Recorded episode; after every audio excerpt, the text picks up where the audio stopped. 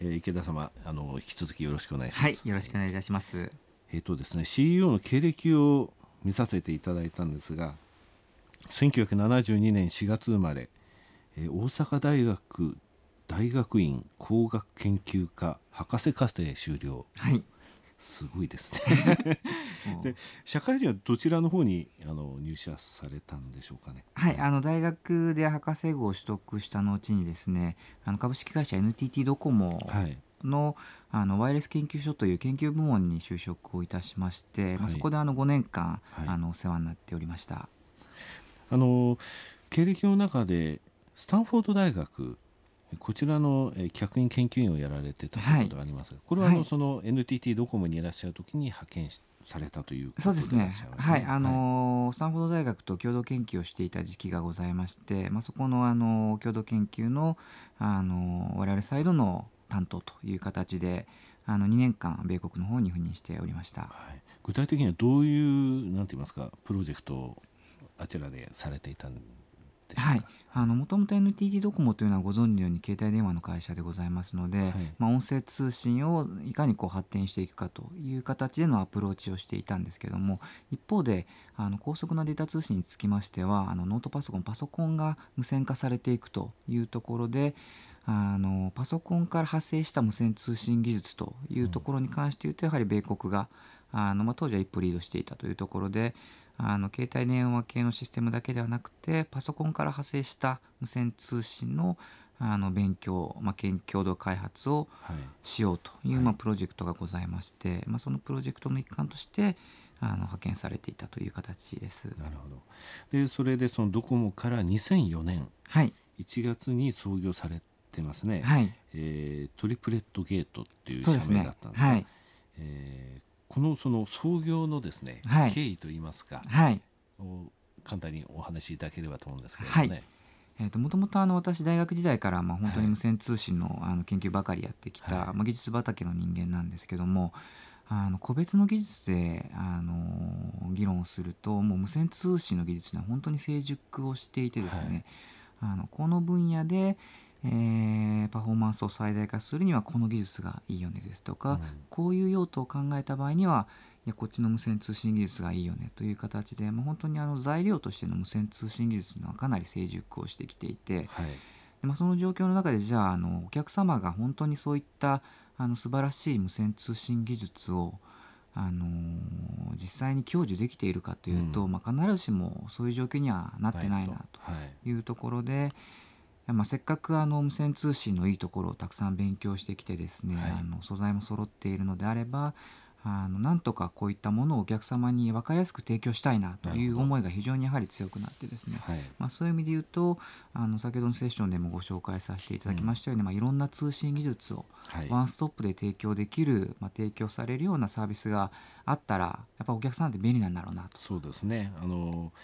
インターネットその環境の部分に目をつけられたということですね。ですね。はい。えーこっちは早いこっちは安い、ね。こっちはそのエリアとして広いとかですね。そういったものが全ていいとこ取りができるような、えー部分を作るというところを考えられて一番初めからこのことをそうですね。あのこのビジネスモデルがいいなとお客様目線に立つとやはりこれがいいなというところで,、でまあ、そのビジネスモデルを実際に提供するにあたりましてはやはりこうキャリアの立場通信キャリアのインフラを持った通信キャリアの立場では逆にできることがあの制限されてしまうというところがございますのであの通信キャリアとレイヤーの違うというかあのお客様に一歩近いポジションであのビジネスを提供したいサービスを提供したいという形で、まあ、通信キャリアの NTT ドコモを退職してこの会社を創業したという経緯になります。ただ会社ってそのじゃあ作ろうっつって作れるもんじゃないですよね。はい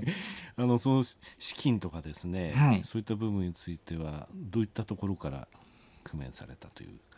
はいあのーまあ、創業者であの本当に小さい金額は出し合って、はい。まずはスモールスタートで会社を立ち上げたというところで、その後の実際に設備投資、まあ、システムの設計、開発等々がですねあの必要になりますので、まあ、その段階であのベンチャーキャピタル様にはいご出資をいただいてですね、そうなんですね。はいベンチャーキャはいピタル様にご支援をいただきながらあの会社を継続してきたというところでございます。たくさんのあのベンチャーキャピタルさんがあの加わったということはそれだけやっぱりあの期待度が高かったということなんだと思うんですよね。はい、あの非常に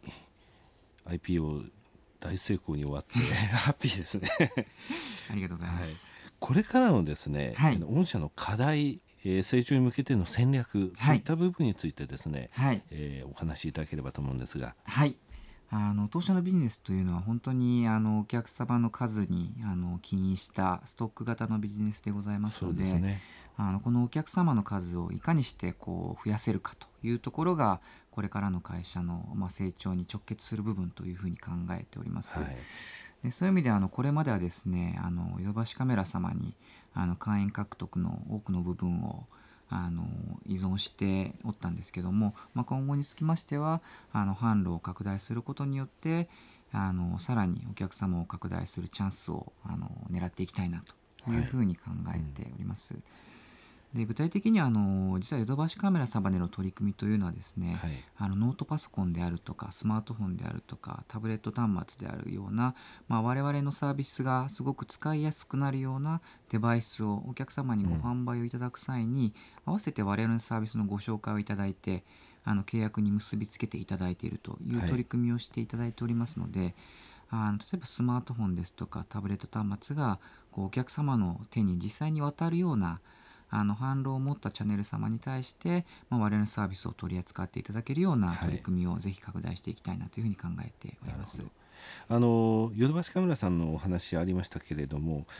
ホームページからも申し込みはできるんですよね。そうですね。はい。見 させていただきましたけどあのホームページからもあのお申し込みをいただけるような形になっておりまして、ねはい。でおかげさまであの今年の7月に株式公開をさせていただきましてそこであの認知度が広がったというところもございますので、まあ、我々のホームページ経由でお申し込みいただけるお客様の数も増えてきていると、あやはりそうですはいか。、いう状況で、はいうんあの頑張って株式公開までたどり着いてよかったなというふうに思っているところです。あの非常に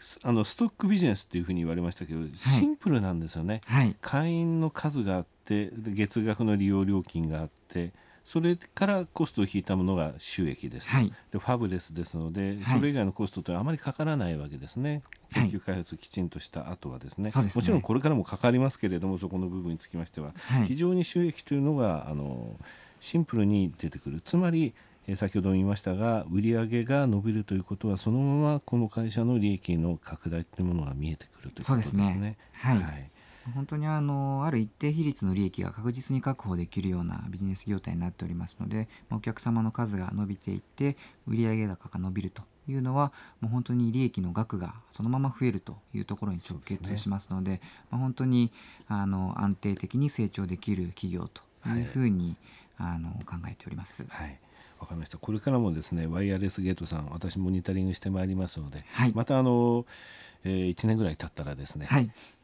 えー上場されて1年経ちましたねっていうことに、またこの番組で、えーご紹介できればと思いますはい、ありがとうございます。楽しみにしております。はい、ぜひよろしくお願いいたします。はい本日は証券コード9419東証マザーズに上場されている、えーワイヤレスゲートさんにお越しいただき代表取締役 CEO でいらっしゃいます池田武弘様にお話を伺いました池田様どうもありがとうございましたどうもありがとうございました。